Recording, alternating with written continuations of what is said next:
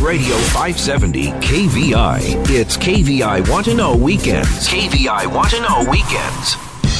Get ready to raise a toast with Seattle's most spirited hour of talk. Happy Hour Radio, sponsored by Maryhill Winery. Explore the best in Washington wines, beers, spirits, food, and more with your guide, Seattle sommelier Christopher Chan. It's Happy Hour Radio, right now on Talk Radio 570 KVI. Well, hello, Seattle. Hello, Puget Sound, and welcome to Happy Hour Radio. I am your host, Christopher Chan, advanced sommelier and your weekend wine guy. So excited, and thank you for joining us every Saturday night at 6 o'clock to 7 o'clock right here on 570 KVI.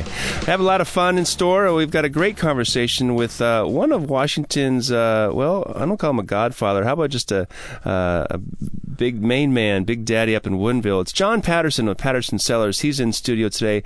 We're going to have a lot of conversation about uh, his background, a little story about Woodinville, and actually, I say a lot of story about Woodinville, little wine country, and uh, some Washington wines. So I'm gonna get right into it. Uh, uh, he also brought some pink wines, which is really cool. We've got uh, two rosés, one from Patterson Cellars, and the other from Lauren Ashton. Kit Singh is the maker at Lauren Ashton. They're both 2014, and I love pink wine. And if you love pink wine, you have to check out the Rosé Revival, June 18th out at Ray's Boathouse. check out SeattleUncorked.com There'll be lots and lots of pink wine, uh, some great food. Uh, that's June 18th. Uh, I think that's a Thursday out at Ray's Boathouse. And tickets available at SeattleUncorked.com. So right now, John Patterson, welcome back to Happy Hour Radio.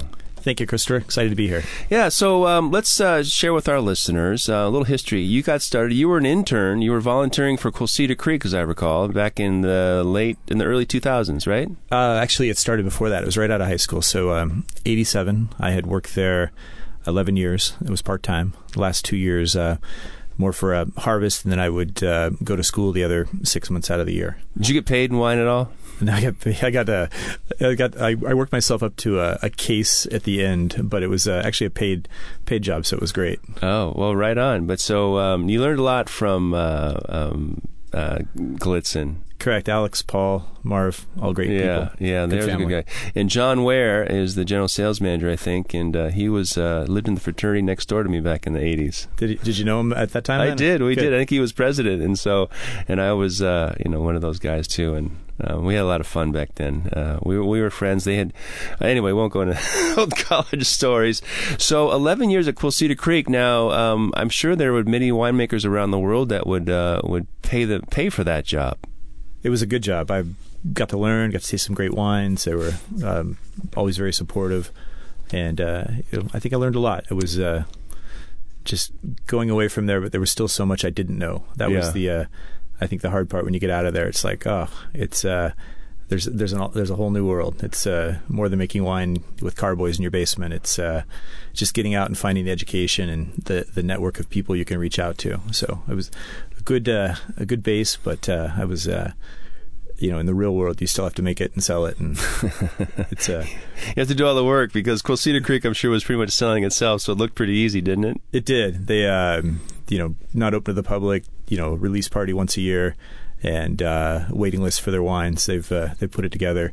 Solid product, good uh, good branding, good marketing and just very consistent. And some great scores. Uh, yes. Some some fans uh, in the big publications. Well, the, the, real question is, did you learn their secret fermentation temperature? Because I think that's one of the keys to their success. They have a I don't know, proprietary fermentation temperature, which they told me about, but they didn't tell me what the number was. So, well, yeah, I took took good notes. I think uh, a lot of what they've uh, you know I saw them do was. You know, I've, saw, I've seen one other winery here in the Woodinville area that's kind of uh, carrying that process on. And uh, you know, he's coming out of Bryant family, which was uh, I know Al was a big fan of at the time and stuff. So I think uh, they do a lot of you know kind of extended maceration of the uh, the fruit and carry it over, and you know they they look for a certain number, you know, in tannin equivalents every year, you know that they're they're aiming for with a temperature management. And, uh-huh. and being a you know winery that's been around thirty you know five years now. Seventy eight, right? Correct. I guess thirty. Yeah. So uh, they've definitely had the time to uh, get the learning curve, and uh, you know they've they've got it set up where everything's its its own individual lot, temperature controlled, and I think it's important. What's cool too is that uh, of the uh, the marquee wineries we have, the succession plan. I mean, Yes. obviously from Al, you call him Al, Yes, Alex. Yeah, or Alex. Alex, and uh, Alex DePaul, and then I'm sure Paul will be there for another 20 years, God willing. And then of course, like the Leonetti family, or sorry, the Figgins family with Leonetti went from uh, Gary to Chris, and um, I think that transition is is uh, going to have some marquee names. Uh, obviously, the Cole family. Um, I don't know how many their kid, their daughter Megan's is in the biz, so it's pretty neat to see that the longevity because that's kind of what made um, the great wine regions or the great areas in in uh, Europe uh, famous is that we had longevity. You've got the domains in Burgundy, you've got the chateau in Bordeaux, you've got the champagne houses, which will you know have been gobbled up for the most part by conglomerates, but uh, uh, even in Germany, I mean those guys. We talk about the Weingut's and and they've been making like Armand Deals and doing five centuries of wine. I know. I, I look at the. Uh, I think we're coming up on our 16th harvest for Patterson, and uh, it seems like a long time. But you know, you, you're doing the wines of the world's classes or any of these others, and these houses have been around for you know four or five hundred years, and you're like thinking, oh wow, Yeah. I've been, I've been at this for 15, and it's uh, it's a tremendous amount of work, and I'm sure it was for uh, those wineries at the startup as well. Well, I'm chatting with John Patterson, the uh, winemaker owner of Patterson Cellars up in Woodinville. And so, where are you located in Woodinville? We have uh, warehouse district is where we do our production. We have uh, about six thousand square feet there that we produce. We're approximately almost six thousand cases now, um, and then we have a that's open Friday, Saturday, Sunday, and then we have a location over in the Hollywood Schoolhouse district uh, that's open seven days a week. So we have a Is that new, or did someone bail? three years. That was a, uh, a gas station. I'm proud to say it was a uh, Chevron gas station. We uh, converted over. oh, uh, that's right. You're next to uh, Gorman and uh, the pizza place, right? Correct. Yeah. So beautiful corner location, outdoor patio, you know, roll up garage doors. A lot of fun. Yeah, that's it, and that's right there. You can't miss it. And you're trying to get to anywhere in Woodinville. You got that little roundabout, and of course, uh, you know, I'm sure Gorman gets a lot of attraction and uh, with his rock star Yes. wines. So he's got a new guitar coming in. I think I signed one for signed for one coming on coming in on uh, last Saturday. Oh So wow, it's good to have hobbies. yes, and interests outside of wine. Well, um, 16 years. Uh, this will be your 16th vintage in 2015, huh? correct. Yes. And where? What have you learned in yourself? I mean, it's, it's sometimes you look back in, in making wine is like, what did did you wish you knew back then, 10 years ago? I think uh, the most important thing is I always tell people getting into the business is uh, education. You know, either go to school for it or hire you know a consultant. But there is definitely a learning curve. It's uh, it's something that you you know, and it costs to learn. It uh, either in product that you can't sell and market, or um, you know, just taking the time, doing the education. I think you end up with a you know a sound product. Doesn't mean you're not going to make mistakes, but you know you've you've you've thought it through and you know that you've made a mistake and you're just not going to put it in the bottle. So uh, Oh, I think that's key. I um, we do a lot of uh, equipment rental for as one of our business you know models, and you know it's always interesting when sample bottles come back. You know, and from uh, a lot of startup wineries because you always end up getting a, a bottle along with the uh, the check for the equipment rental, and uh, it uh, it makes it interesting. It's uh, it's uh, you know I like to say we donate some to the flaws class for uh, Reggie at uh, South Seattle, but uh, you know I, I think it's uh, you've got about three to four years before you know your friends are tired of buying your bad wine or you've ran out of money because you know you can't get the wine shops to buy your wine. So that's kind of uh, the business model that i've always uh, tell everybody when they're getting into the wine business. Get some education find a good consultant you know good network of uh, friends peer group you know that can help you answer your questions and there's always going to be questions. Even having done the you know several programs and working on my wazoo program now there's uh, there's so much you don't know that I feel that I don't know about the industry that I'm always learning. Well, that's sage advice from uh, well now a veteran in the Washington wine industry.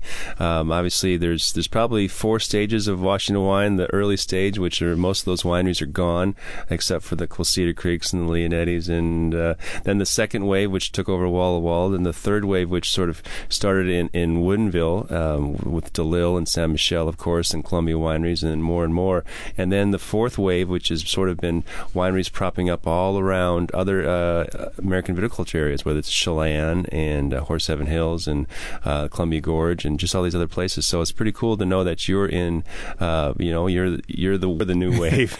no, I think I was winery uh, 112 when I started uh, in 2000. So it's uh, it's been uh, I think we're a little over 800 now, according to the uh, Wine Commission. Yeah. So number one twelve, huh? Correct. You got to do a wine called one twelve. 112. or- Yeah, the ghost of what is it? I know there's some other wine you do a couple of numbers. Yeah, Gorman and uh, Mark Ryan have the Ghost of 413. yeah.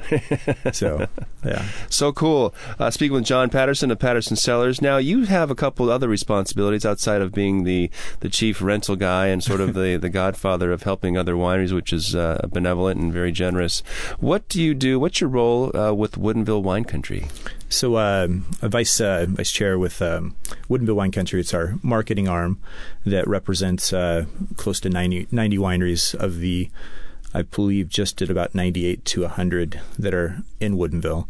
So, those would be Eastern Washington tasting rooms and and production wineries that uh, have set up shop there. You know, some are open to the public, others are, you know, weekends, and then you know probably 30 plus or uh, seven days a week and uh, so we have a um, a strong group that we've you know put together board of directors. We have uh, Sandra Lee that's our uh, executive director that does the day to day operations, and we've got a great representation from uh, you know DeLille, Chateau Saint Michelle, Gorman Winery, Baer, uh, JM. So it's uh, Lauren Ashton. Make sure I didn't forget anybody, but you know, just and we we market our area. We uh, we push it.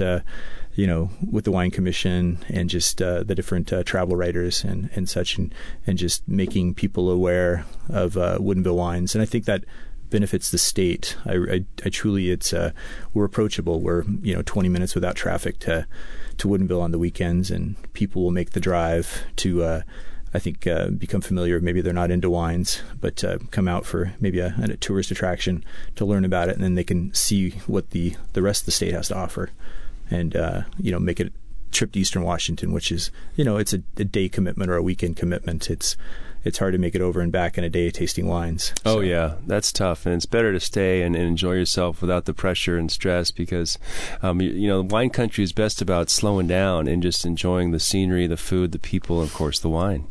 correct. I think Well, you know, it's interesting to see um, um, well, popular culture in the last five years. I remember looking at some reruns, and they were in a bar. They were drinking beers and martinis. But now, most of the shows, you see, everyone's got a glass of wine. It's become almost um, more than Mother's Little Helper. It's everybody's got a glass of wine at all the time. It's like this is how we live now. I think uh, definitely the uh, the wine, the spirits, even the uh, you know the I think we have six microbreweries out in uh, the Woodinville market now, so it's uh, it's kind of this uh, hip thing to do, and it's busy. It's uh it's a great. I always look at it as like a.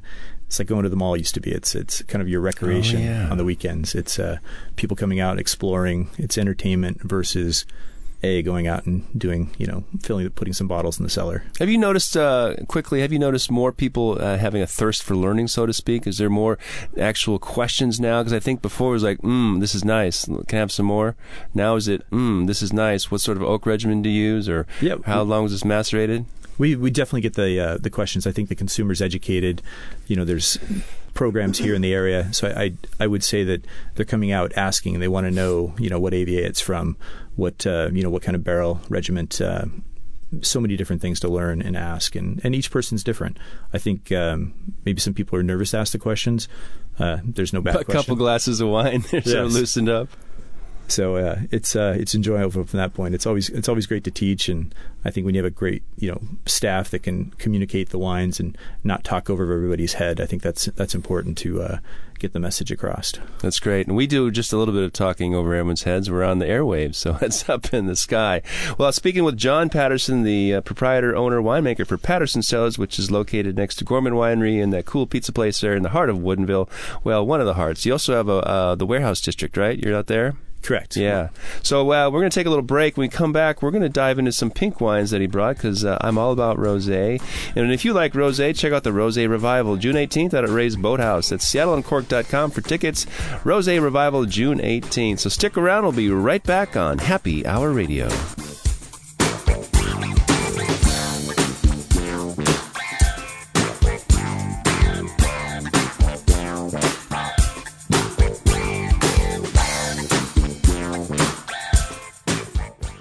Breaking down the big stories. Len Beck, weekdays 9 to noon on Talk Radio 570 KVI. Now, more KVI Want to Know Weekends. Back to Happy Hour Radio with Christopher Chan. All right, welcome back to Happy Hour Radio. I have my pal John Patterson from Patterson Cellars in Woodinville. He's in studio today. We're getting a little history about uh, winery number 112 is 16 years or 16th vintage coming up this year. And right now, uh, we've got uh, two pretty pink wines here in my glasses. I got two glasses here. One is Patterson Cellars 2014 Rosé from Walla Walla Valley. The other is Lauren Ashton Cellars 2014 Rosé. Which wine should we talk about first? Let's talk about kits. Kit Kit Singh, the winemaker for Lauren Ashton, which is also in Woodinville. So uh, this kid, uh, kid had done this wine whole cluster press. I know because he we uses our press for uh, the processing part of it. So, uh, and I believe So no crushing and distemming then. he did not distem this. So Interesting. hopefully, I'm not contradicting any uh, website kit. I apologize. Uh huh. No, it's all. Uh, this was all uh, whole cluster press. Brought it in, treated it as a uh, white wine grape, uh, and then we just you know pressed it off. Didn't do any extended contact, uh, skin contact time. Interesting. So really, there's two, three ways to make rosé wine. The first, of course, very popular in Washington State, is to fortify your red wine by extracting or, or draining off some of the juice just during uh, fermentation or maceration. Maceration is before fermentation. That's where you're just soaking the skins. And to enhance your red wine, a lot of times you just bleed off some of the juice. Or for France, it's saignée, the saignée method, which just means you're bleeding off some juice from the red wine must. Uh, the other way is to take a white wine, of course, and the champagne method is to add a little red wine to it, and that makes a pink wine. But uh, the true rosé method is uh, the the way they do it in Provence, and this is the uh, well, whole cluster. You press it, you pick it, you press it, and you just get that light skin contact. And there, all these wines are, are great. They can be great, uh, very um, uh, expressive, uh, uh, delicate, delicate, and nuanced. And uh, let's taste this wine. So, what grape goes into Lauren Ashton 2014 rosé? This is a uh, Mourvedre and Grenache. ah, okay. So 50-50 on those, right down the middle. So, um, Mourvedre and Grenache, uh, two classic grape varieties from the Provence region or the southern France region. Known for being included in a host of red wines, but more importantly, uh, the great rosés from Provence. And um, this wine is a beautiful pale patina. It's a very, very light salmon. It's almost a poached salmon color. Um, uh, very delicate. Uh, it's just a very soft rose petal, pink rose petal. Um, the aromatics here are, are um, it's a little effusive. It's it has some bright pink red f- fruit flavors. Um, in the mouth, there's just there's just a very faint touch of residual sugar here. I think it's just got a very faint touch of sweetness. Do you think this is dry or is this? Uh, I would call. I would consider this dry. yeah, it's. Um, but the fruit is so juicy; it almost it lingers on the palate. It gives you that that concentration of. And it's hard to say when you there's concentration in a pink wine, but really that's what makes great rosé is that you've got this delicate color, but you've got this expressiveness in the wine. No, it's great fruit, uh, good acid, mouth still watering, well put together. Mm-hmm. I had a chance to taste this, taste this at uh, North of 95 event at Russell's. Um, we were t- we were talking about it, and uh, I think it's showing beautifully right now. And this is, I imagine, uh, under 20 bucks. I believe it is. Yeah, that's good. Yes, uh, nice and juicy. Uh, 2014, um, well done. So let's talk about your rosé style. How do you uh, what the grape in this, and how do you um, press it?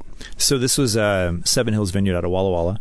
It was uh, eighty percent Syrah. I'm sorry, eighty percent Sangiovese and twenty percent Merlot. This we uh, brought the grapes in, destemmed the grapes uh, whole berry, and then we did a uh, cold soak. So we soaked them overnight.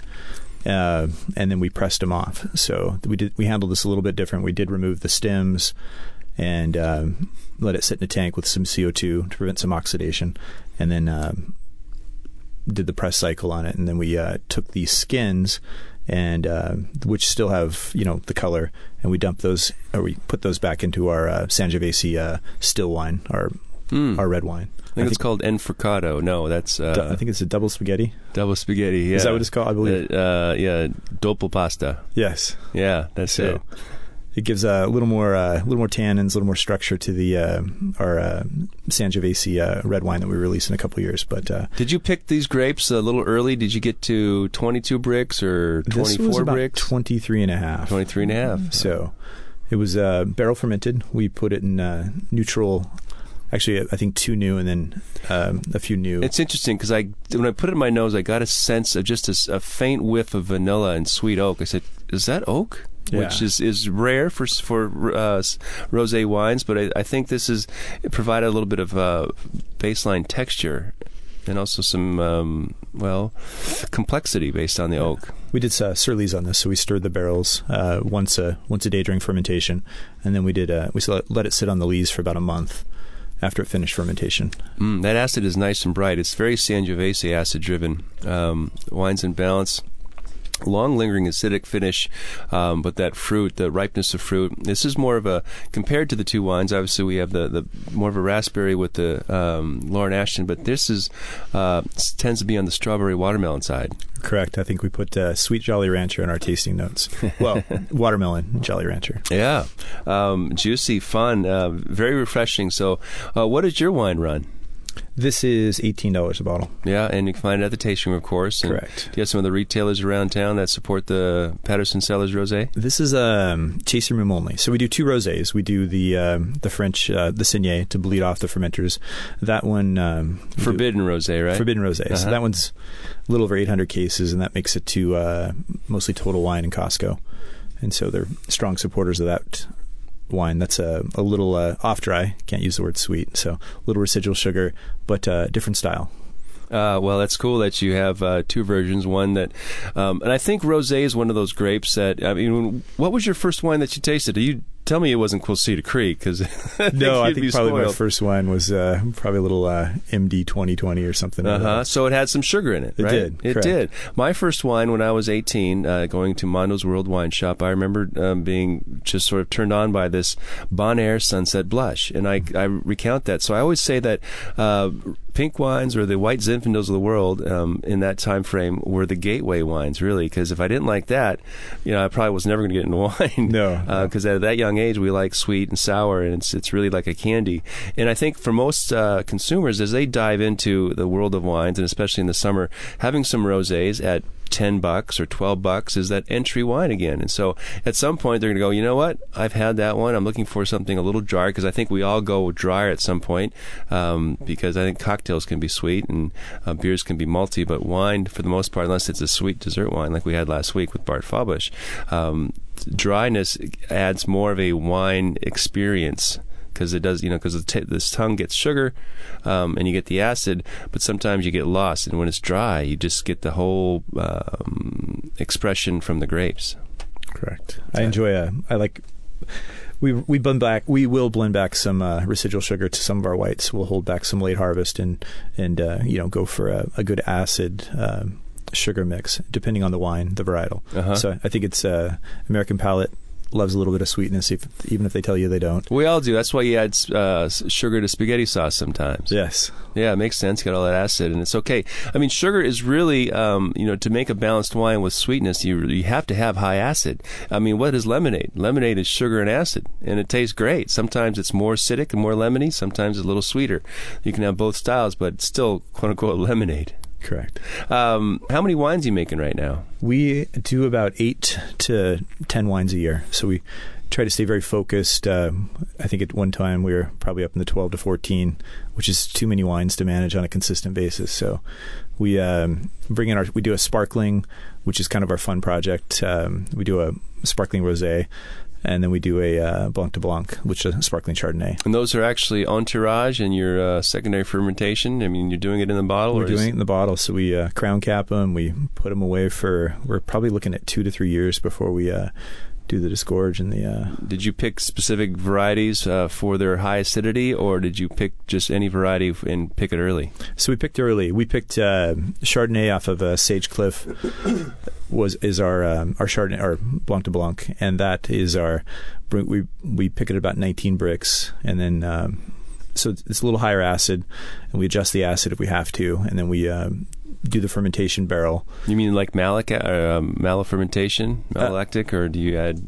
When you say adjust it, what does that mean? A lot of times we'll adjust it with a little tartaric. I It, see. because it you know the idea with sparkling is you're going to add back um, sweetened wine Yeah, at one at a, dosage. dosage, correct. And so then doing that, you know, you want to adjust the acid higher because at the time you do the uh, dosage, you're not going to be adding back acid at that time. You're just Right. doing a finished wine product. Interesting because uh, most of the grapes have this higher malic acid content at the time, right? Or is that tartaric at the, when they pull them, when they press them? It the uh, so you're converting malic to tartaric um, or lactic. I'm sorry, but um, it's pretty much 50-50. Or, Is it? Yeah, Because there's always that green apple note in some of these young wines. You get that, mm, that's nice and bright. Which with the malic, correct? Yeah. and then being you know you convert it, and we did that with our um, sparkling. So we uh, we pitch ML a couple days after primary, and we barrel ferment the uh, the chard because we want to take the uh, the malic down a little, so a it's not so bright. That's what Krug does, baby. Do they? so it's uh it's it's a fun process where we uh I, I think it just gives it a little little rounder. And as- neutral barrels, right? Because Bollinger uses neutral barrels. correct. We uh we run it through the neutral barrels and do the uh stir the lees every day, and then. Uh, we try to get it bottled uh, usually about the first week of December. So All right. You got someone riddling it real quick? We're probably the, the riddling part. We're probably going to send it down to uh, Oregon. Oh, gyropalette? Yes. Yeah. And that's Very that's the hard part. There's just no. So we'll just look for this in 2017, I would say what is this year? It's always a blur. I'd say 2015. yeah, 15. I'd say 17. The easily. Winemaker Challenge of 15 vintages coming up now on the 16th. Speaking with John Patterson on Happy Hour Radio. When we come back, we're going to chat about all the co- cool stuff happening in Woodinville. WoodinvilleWineCountry.com. If you got a question, send us an email at ask at happyhourradio.net or even check out our website, happyhourradio.net. We'll be right back on Happy Hour Radio. Lars Larson has the real story. Weekdays 6 to 9 p.m. Only on Talk Radio 570 KVI. Talk Radio 570 KVI Want to Know Weekends continue. Now back to Happy Hour Radio with Christopher Chan. All right, welcome back to Happy Hour Radio. Chat with my pal John Patterson of Patterson Cellars, and he's uh, he resides in Woodinville, WoodinvilleWineCountry.com. Uh, he's been in this business for 15 years. Uh, winery number 112. Uh, that's historic, and uh, he's promised me he's going to make a wine called 112 something. We'll see. Um, but let's talk about Woodinville Wine Country, John. There's uh, our friend Sandra Lee, who's executive director. Uh, she's been there for over a year and a half now, and I think she's done some amazing things. Let's talk about uh, maybe two years, I think. I think coming up on two years. Yeah, yes. coming up on two years. So, uh, what are the great programs, great opportunities, great engagement, consumer things uh, that's happening in Woodinville? I see one thing here. It's called Savor at Sunset. Savor at Sunset. So uh, we start in April and we work our way through October. So uh, first and third Thursdays, the uh, you know people come out to Woodinville. We do it in Hollywood on the first Thursday and the Warehouse District on the third Thursday, and it just gives people a chance to get out after work, uh, experience Woodinville. You know, try up to you know ten to twenty different wineries depending. You know how it builds throughout the season, and uh, just you know Are they select wineries? Is there a certain neighborhood that you go for this Thursday and the next Thursday you're over here, or how does that work? So the first Thursday is uh, Hollywood. The second, I'm sorry, the third Thursday is the Warehouse District. Correct. What's the first Thursday? The uh, first Thursday is the Hollywood Schoolhouse District, and the third Thursday is the Warehouse District. I see. So that's it's every first and third Thursday. Every it's gonna be first Hollywood first time, and I see because Hollywood sort of encompasses probably thirty wineries there, maybe a little more. Correct. I Yeah. think we got uh, in the Warehouse District a little more spread out. We've got Artisan Hill area, the Junction, and then you know I think the the Warehouse proper, the old the old guard. And so basically, this is just an opportunity to to have uh, a sort of a party in each of these neighborhoods. Um, is there special pricing, or is this just is it, is it one fee, or how does that work? I believe we are twenty dollars, and it gets you, I think, twelve tastings. You can come out. Uh, I mean, twelve wineries. correct. Yeah. Well, I meant uh, twenty dollars for the to get out for the event. Then we give you tokens that'll get you through about twelve different tastings at different wineries. You can purchase more tokens to uh, to, to sample more wine. Wines so that's you'd a to. buck seventy five a taste, pretty much. Correct. Yeah. Right. Close to close. Yes. so I think it's, it's good. You get to experience some wineries and and uh, That's a deal. It is. Because most wineries are, you know, it's a five, ten dollar charge, which is very nominal to begin with, considering you, you have a person there, you have a staff person to help educate, you've got to pay the rent, you have clean glassware, you have some some water, spit buckets, you have a lot of amenities there. So five or ten bucks to uh, try all these wines without opening one is still a deal. But now you're getting a chance to take twelve tastes for twenty dollars. How do people find tickets? Is this WoodinvilleWineCountry.com? Correct. Correct. Just go to our website. Uh, you can click through. You can buy tickets the night of the event as well. Now, are those tickets night specific, or can you just have a pass that says it's first Thursday or third Thursday? It doesn't matter. As long as you come back, you get these tokens. I haven't been to the website to Yeah. see that. Well, we'll we'll ask our listeners out there. Check it out. I would imagine you buy it for and you get a ticket and you can come do it because you know you you just want to sell tickets and make sure it works. Nobody wants to have a ticket on a one night and say I missed it and then I'm out twenty bucks, Yeah, right? I'm that's sure always- you you redeem it. send Sandra an email. She's great to work with. Yeah, what is that? Sandra at WoodinvilleWineCountry.com. She's a sweetheart. Uh, well, Savor at Sunset is the first and third Thursdays uh, now through October from 4 to 8 p.m. So you can get there. It's basically extended happy hour, which we love on Happy Hour Radio. Uh, check it out. Uh, the first Thursday is the Hollywood School District, and then the third Thursday is the Warehouse District. So um, you have another event here. I know Sandra's put together something called Celebrate Woodinville. Celebrate Woodinville. That's uh, that's my favorite. That's uh, a great event. Wednesday nights, and it's July July fifteenth, twenty second, 29th. Um, you can visit the website and click over to uh, or just Google Celebrate Woodinville. and uh, it's there at the uh, I call it the Jack in the Box Park as you come into town. And it's uh, got live music. Uh, You know, what's the Jack in the Box part? I know. I'm trying to think of the exact name of it. Is I'm this gonna- uh, down from uh, uh, Chateau Ste. Michelle or Willow's Lodge? That's S- field. So um, the first entrance into Woodinville, just go straight straight through the intersection underneath the trestle, and it's uh, right there behind Jack in the Box. Okay. So I call it Jack in the Box Park. it's kind of uh, yeah, right when you're entering Woodinville, it's uh, there on your right hand side. Uh, the uh, Burke Gilman Trail runs right through the park. And uh, they've got the food trucks set up. Oh, right, right, right. Okay. So uh, celebrate Woodinville. So each of these nights, July 15th, July 22nd, uh, this is a daytime event or an evening event? evening event starts right. about uh, six o'clock. There's uh, music. Uh, probably end up with about four to five hundred people each night, and if there's no rain, and it's a great turnout. Beer There's no rain. Knock, knock. This I know. another. This will be the third beautiful vintage in Seattle. yes, yes. I think it was canceled once because we had uh, lightning, but uh, other than that, it goes on if there's rain. uh, so celebrate Woodinville. Is there a ticket price or is this free? It's free. Wow. Okay, great. So we've got July 15th, July 22nd, 29th, and August all the way through. Uh, wine, breweries, restaurants, nurseries? Nurseries, Molbak's. Molbak's is probably one of our Oh, largest draws in the area Oh, that's cool. after Chateau and uh, so Columbia. fun. So celebrate Woodinville. Check it out at WoodinvilleWineCountry.com. Free event for wineries, music, and more. Uh, and also, speaking of music, you've got something called Taste and Tunes. Taste and Tune. So this is our uh, Saturday, July 25th, from uh, 1 p.m. to 5, and this is in the uh, warehouse district. So we've got uh, different uh, stages set up with music. The you know it's free to attend. You can uh, pick up uh, tastings at the different wineries or get a tasting card, but your you know music's just there for your enjoyment. That's good. So you got different bands, and so you got a variety of music. I imagine some folk music, some pop music, some rock, and some reggae, maybe. Correct, correct. Sanders done a good job putting together the lineup for the music. That's exciting. So everyone gets a red cup to walk around, or can you actually drink outside the tasting rooms now? That is the one thing you can't do. Oh, unfortunately, in no. our parks. Well, it's uh, you know you can. They need to block that, fence that whole thing off at some point. Yes, that'd be great. Because that's what you want. You want to walk around, get the music, and it's sitting where it's like tasting tunes, right? Well, we have it set up. I think some of the music's in the back of the warehouses, and you can Oh. roll up the garage doors, and you know, it's just some of the wineries have licensed outside of their Ah, okay. their areas, but just walking the park with a glass of wine is. Do you uh, need to bring your own chairs, just like uh, Chateau Ste. Michelle? You bring your own picnic, bring your own chairs? bring It's your own good. chairs, and there's some food out there too, Correct. Food trucks set up. It's great. Good weekend. Good afternoon. and it's free as well. It's free as well. Correct. Free Taste and Tunes on Saturday, July 25th. This is a one time only. It's 1 p.m. to 5 p.m.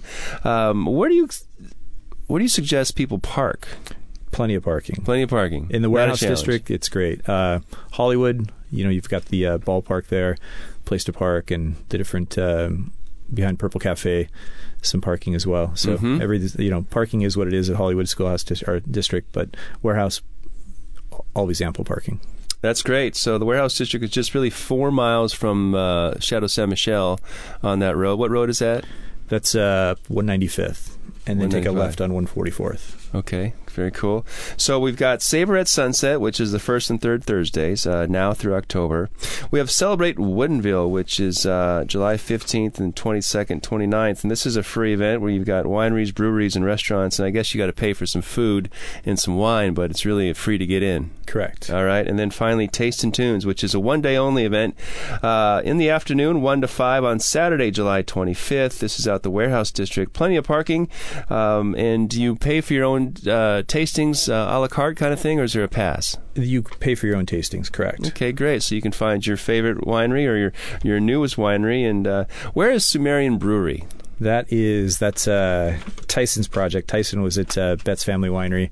Also, had worked at Redhook. So Sumerian is over by uh, Woodhouse Family Cellars. Oh, right okay, there. on that side. over by uh, Januik Novelty Hill, Mhm. uh, Hollywood Tavern. Great. cool. Have you been in yet? I haven't, net, I haven't, but I tasted some wine the other day. Or seems some beer from his brewery out at uh, Redmond World of Wines, and uh, I thought it was tasty. He's done a great job. Very uh, great build out, beautiful place, good solid beers. Looking and, forward to it. And quickly, the final event we have is called the Wine Country Triathlon. This is August 19th, uh, 6 o'clock. What's this about? This is uh, one that uh, John Bigelow from JM had put together, and it's probably about three years since we've had this event. But uh, he had ran this for about three years, and it was uh, an event that uh, featured the uh, the breweries, the distilleries, and the uh, the wineries.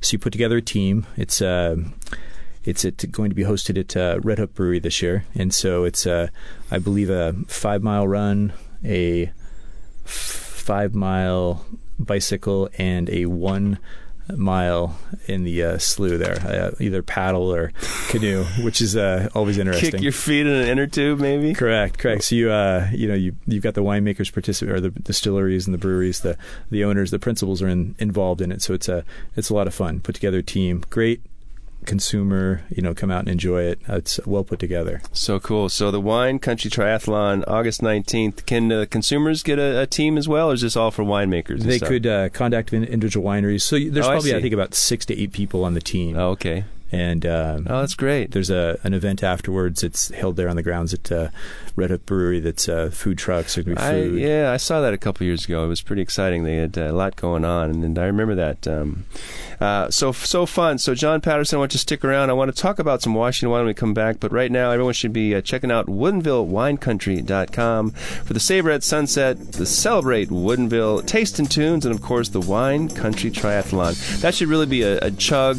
a drink, and a sip event, right? Yes. So fun. Stick around. We'll be right back on Happy Hour Radio.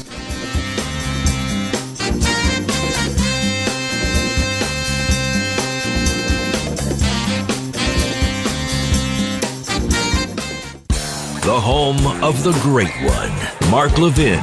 Weekdays 3 to 6 p.m. Talk Radio 570, KVI. KVI Want to Know Weekends. Time for another round of Happy Hour Radio with Christopher Chan. All right, welcome back to Happy Hour Radio. Have my guest here, special guest John Patterson, owner of Patterson Cellars in Woodinville. We just chatted up about all the cool things heading in Woodinville, winecountry.com. Savor at Sunset, celebrate Woodinville, taste and tunes, and the Wine Country Triathlon. Sounds fun. If you want details, check out the website, woodinvillewinecountry.com. So, uh, final segment, John, let's talk about uh, desert island wines. I want you to pick a white and a red from Washington State that you would love to enjoy on that uh, very lonely desert island out there in some warm atoll.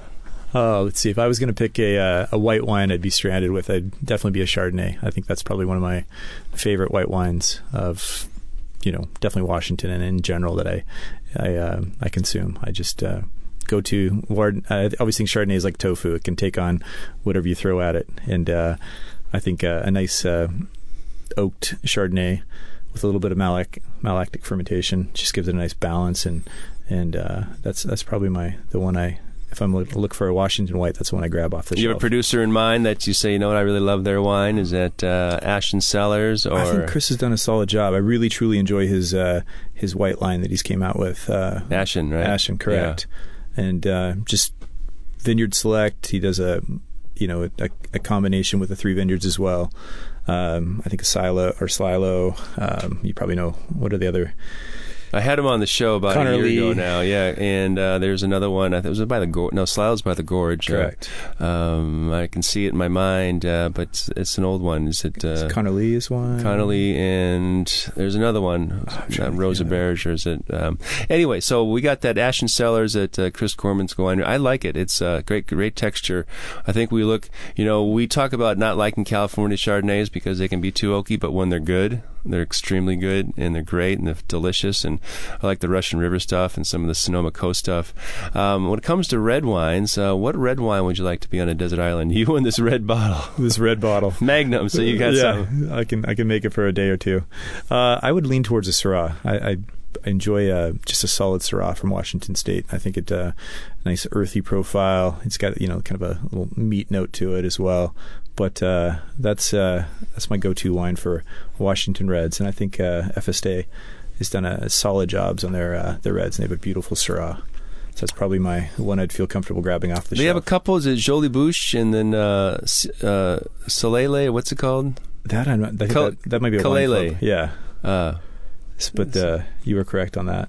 yeah, so fun. Um, Syrah has really has really established itself in Washington. I know when we were proclaimed to be the next best place in, in 2005, and even prior to that, people, winemakers were making it. But uh, it took us a while to figure out that this is not Cabernet. This is not a Bordeaux blend, so you don't need a lot of oak. You just need uh, to sort of let the grape show itself, show its pretty face. It does. You tend to be a little bigger wines, a little more alcohol, but uh, just complexity that I think uh, just builds over time. And uh, in the Rocks District, which is in Walla Walla Valley but extends in the Oregon State, uh, that's pretty remarkable. You had so many wines out there. I have uh, definitely tried some wines out there. We don't pull any grapes from that area, but uh, you know, obviously there's Martin, Ca- Cayuse, the Old Guard, and you know, kind of brought some notoriety to that area. Yeah, it's really expanded in the last five years with uh, the plantings, and uh, to, to have uh, uh, Christophe Baron be sort of the, the visionary in 1998 planting over there. I mean, Yeah. gosh darn it, uh, lucky him and uh, lucky us because uh, having Kevin Pogue help establish that American viticulture area just this last what three months ago. It's Let's- pretty pretty recent. Let's hope Oregon lets us retain it. I guess that'll be the uh, the question. they keep trying to grab it back because a lot of the, uh, you know, the obviously the rocks, all that area is in, Is in Oregon. proper or Yeah. Oregon proper. Yeah, well, um, that's kind of far away from any populated areas outside of Milton Freewater. Yes. Uh, well, so fun. Um, your desert air wines or your desert island wines, uh, Ashan Chardonnay and uh, Syrah from In the Rocks, right? Or S- Syrah some from uh, Efeste. Efeste, correct. Yeah, good stuff. Well, Efeste is still in Woodinville. And who's the winemaker there? Peter, and I just have him Peter as Efeste. I don't know his last name. You might have. Do you have his last? Oh, yeah, yeah, yeah, yeah, yeah, yeah. yeah. Um, oh, well, I, I guess that's how I learn everybody. Winery, first name, and then That's you it. get to know them. So cool. Well, John Patterson, it's been a treat to have you on Happy Hour Radio. Really enjoyed chatting about uh, um, your history again, and um, obviously tasting some of these great pink wines uh, from Lauren Ashton and uh, your own uh, Patterson Cellars Rosé, and of course uh, sharing the great events we have up in Woodinville Wine Country, starting really uh, this week. Right, it's the third Thursday is next week. Uh, this being May 16th, so um, everyone should get out there and uh, you know go to the website wine. What is it? Woodinville Wine Country. WoodinvilleWineCountry.com. Dot com. Well, John Patterson, thank you so much. Thank you very much, Chris. Appreciate it. Well, had a great chat up and also some great wines, and uh, appreciate everyone tuning in on Saturday nights at 6 p.m. to 7 p.m. right here on 570 KVI. Um, speaking of pink wines, if you like pink wines, I want you to try uh, Lauren Ashton, uh, Patterson Cellars, and a pink wine that's called Coral Wines. This is a rosé that actually I made, and now you can see if I really know what I'm talking about up here on Happy Hour Radio. Coral Wines available at PCC Markets, at Champion Cellars, uh, McCarthy and Schiering, and Esquin, and ImpulseWine.com. So check out Coral Wines.